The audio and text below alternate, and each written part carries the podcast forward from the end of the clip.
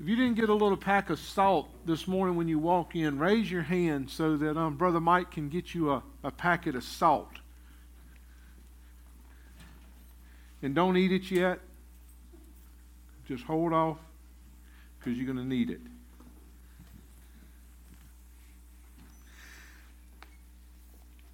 As Mike's um, doing that, yesterday I had the opportunity to officiate a funeral and I was telling my family and I was telling the staff this morning, I went back and since January 1st, that made 17 that I've officiated this year. And I always counted an honor and a privilege to be able to do those. And yesterday, I just appreciate Live Oak being Live Oak. And there was a lot, a lot of people come through this campus yesterday, and, and they got to see the love of a church. And so I, I appreciate all the help yesterday as we did that. And um, I hope because I'm thinking, is 32 years the statute of limitation where you can get out of something and not get grounded by your parents?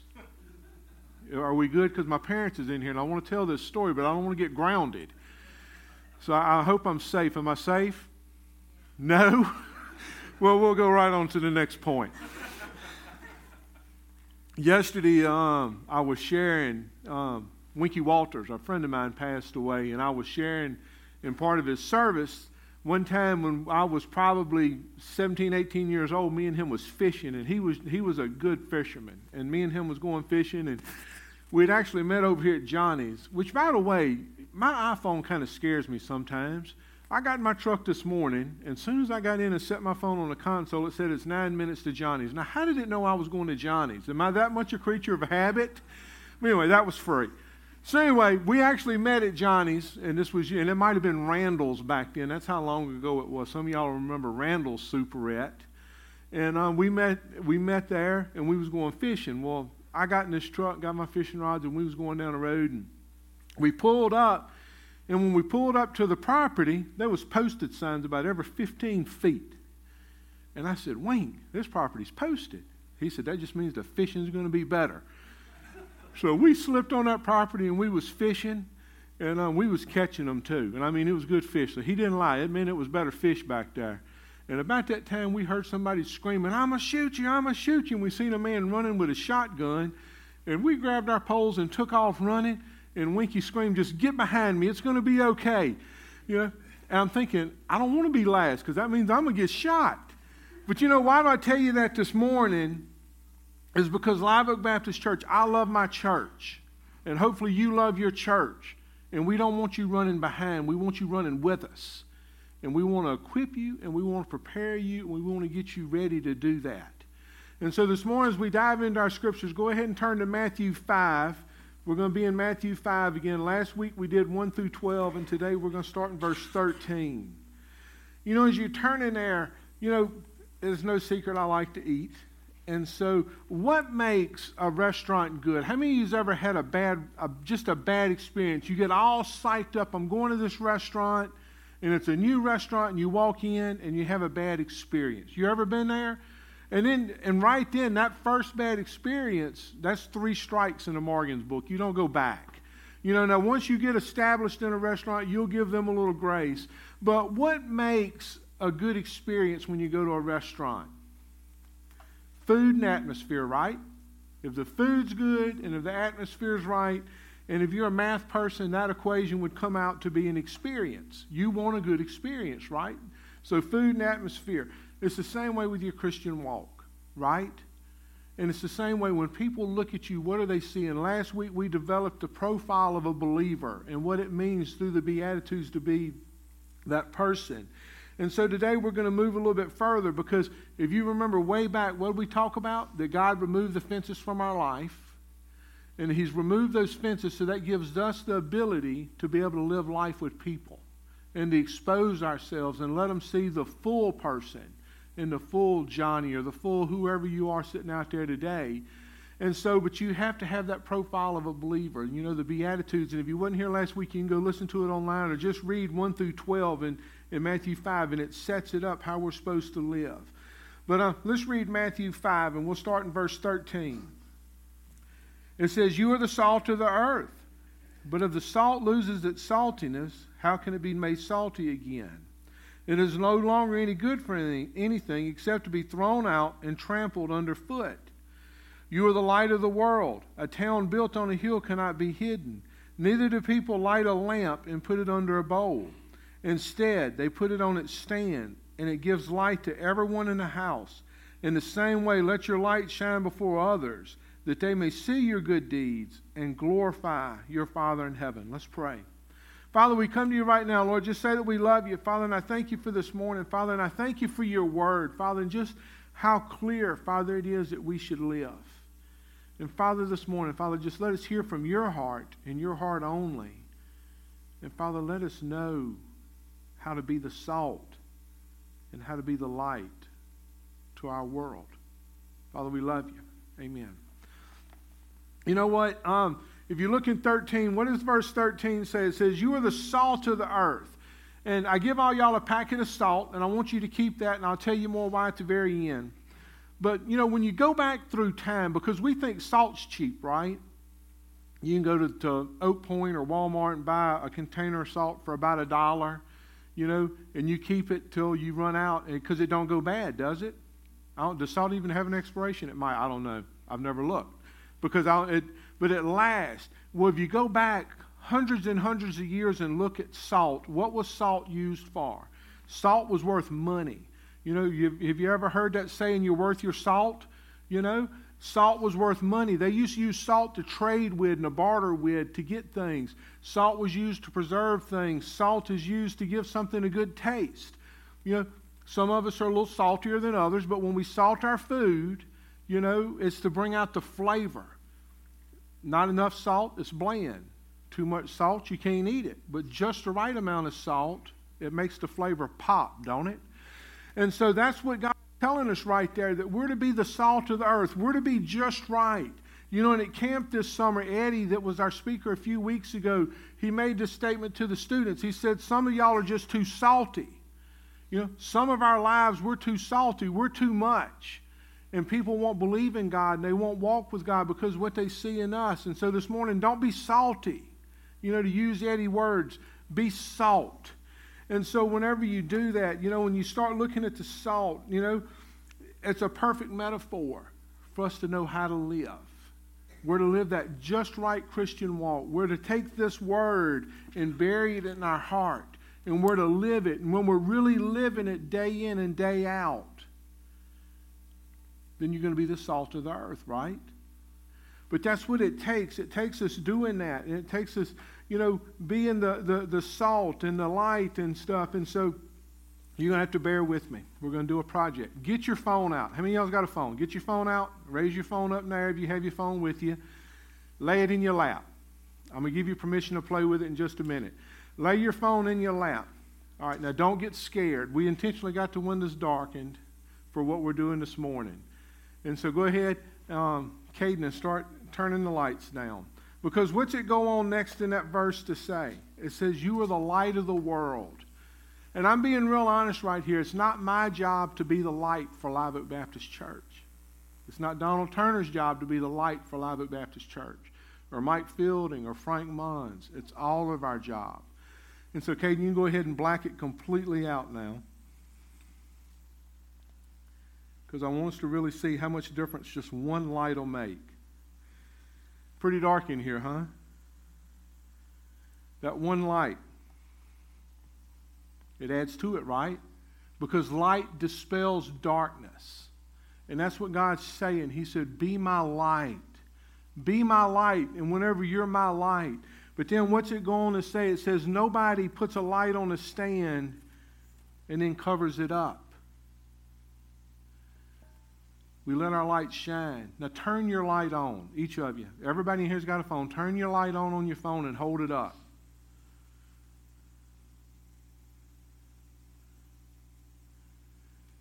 Makes a difference, right? You were the light of Watson, USA. You were the light. Look how much difference it makes with just the lights that we have shining right now. You are the light of the world. A city on a hill cannot be hidden. Neither does somebody light a lamp and put a basket over it. Caden, go ahead and bring the lights back up for me, please. Hopefully, that gives you just a little bit better idea of what it means for all of us to walk with God, for each of us to be doing that. And whenever you start looking, you know, like I mentioned, you know, last week we set up the profile. We set up the profile of a believer, you know, and we went back through the Beatitudes. It says the poor in the spirit and the ones that mourn and the meek, you know, just the merciful. And so when we're living that way, then all of a sudden we become the salt. We become the salt. And what I want you to do is I want you to take this salt and I want you to put it somewhere where it'll be a reminder to you every day. Some of us might need to take a picture of it and make it our screensaver on our phone. But a constant reminder that we're the salt, that we're the salt of the world, you know, and how do we do that? You know, what does it mean to really do that?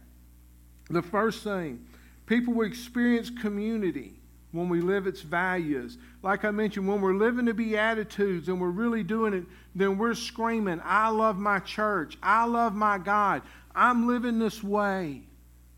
And I want to go back to yesterday because I know it's okay with, the, with what I did yesterday. The funeral I did yesterday was crystal clear with Winky Walters why he wanted me to do it. And hear my heart. I'm not patting myself on my back. I want you to hear my heart. It's because he said you was real. He said you was real to me. And that's what drew him into that salvation with Christ.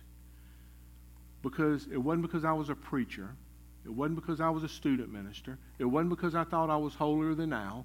It wasn't because I elevated myself on a pedestal. It's because we would sit shoulder to shoulder at Johnny's grocery on Monday mornings and eat breakfast together. Or we would sit on the tailgate of our truck. I was real. And each one of us sitting in here this morning has that opportunity to be real. And that's what God's calling out. He says, You are my salt. You are my salt. You are my light. Just be real to the people around you. And how does it end? It says, Then I'm going to be glorified in that. So the first thing is people's going to experience community. They're going to experience God and our values and what they see in us and how they see us live. The second thing is, is they're going to see our values and community just in our daily, ordinary life. You know, our values, if we're living the right way and if we're living the way God's calling us to live and we're living by the Beatitudes and we're living by the Ten Commandments and if even the way that John shared a few minutes ago, if we love one another, then they're going to see Christ in our values and they're going to see it in our ordinary life because it's going to be what, the way we live. People watch all the time. I'm a people watcher. How many of y'all in here is a people watcher? Y'all people watchers. We sit back and we watch. Now, some of us sit back and we get salty and we judge if we get honest. But we sit back and we watch, don't we? And so people are going to be drawn to you because of what they see. You know, yesterday I was walking between buildings and I heard somebody say, Well, that's the Johnny Morgan that used to run rabbit dogs with us years ago.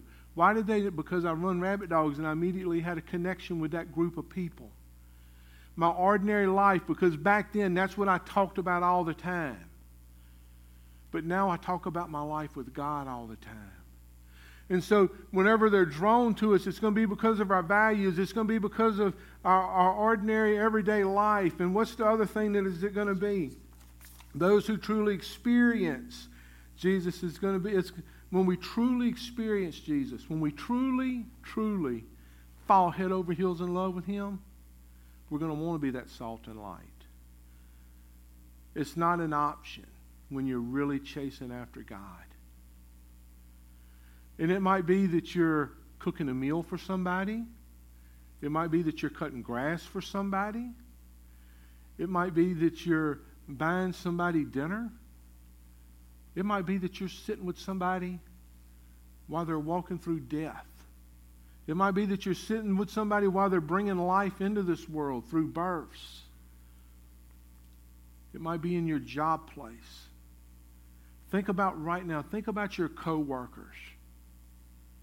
Think about the people that you rub shoulders with every day. There's, there's, we're in here, we, we rub shoulders with people, right?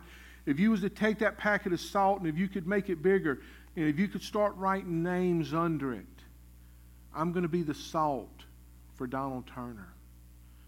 I'm going to be the salt for James Smith.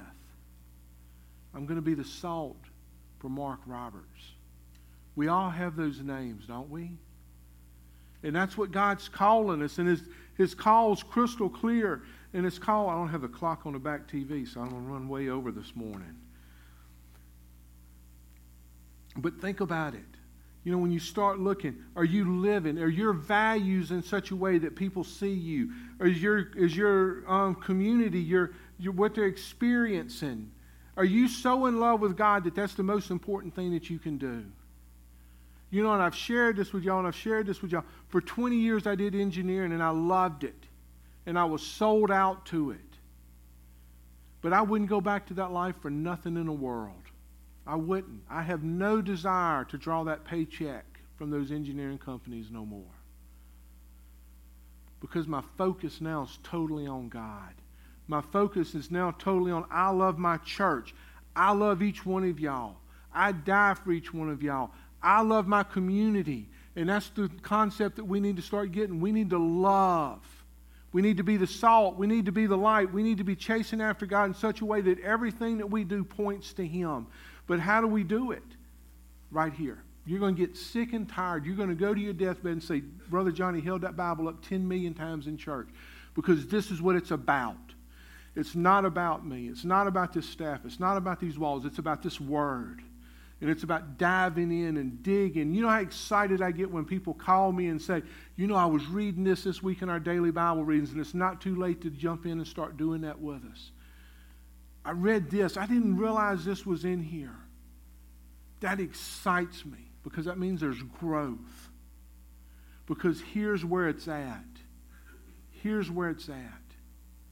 But we have to be the salt. We have to be the light because there's a world that's dependent on us right now. It's not dependent on Johnny. It's not dependent on Donald or Frank or Mike. Raise your hand. If you're in here today, raise your hand. I know some of you tired. Raise your hand. It's dependent on you. It's dependent on you this morning. Are you being the salt? Are you being the light? You know, and you think, you know, you're, you're being too simple with this. This gospel is that simple. You don't have to have a, a, a theological degree to read this and understand what it means to be salt and light. Because what's his word say? You. It don't say some of you. It don't say most of you. You are the salt of the earth. You are the light of the world. And then it skips down and it says, Shine your light before others that they may see your good deeds and glorify. Do you hear that? Glorify your Father. Not glorify Johnny, not glorify Live Oak Baptist Church. Our Father. That's what it's about. It's about leading people to our Father. It's about leading people to that empty cross where you can say, you know, that cross is empty because my God sent his Son to die for me.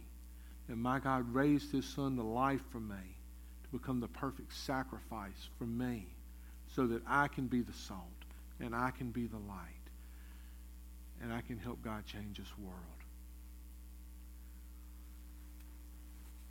But some of us take your salt and look at it. Some of us have a at the end of that, and we're just salty. Because some of us hadn't activated our salt. Because there's some of us that hadn't said, God, forgive me. God, I need you to become the Lord of my life. And that's where it's got to start. You can't be the salt, you can't be the light if you're not his being, his believer, his child.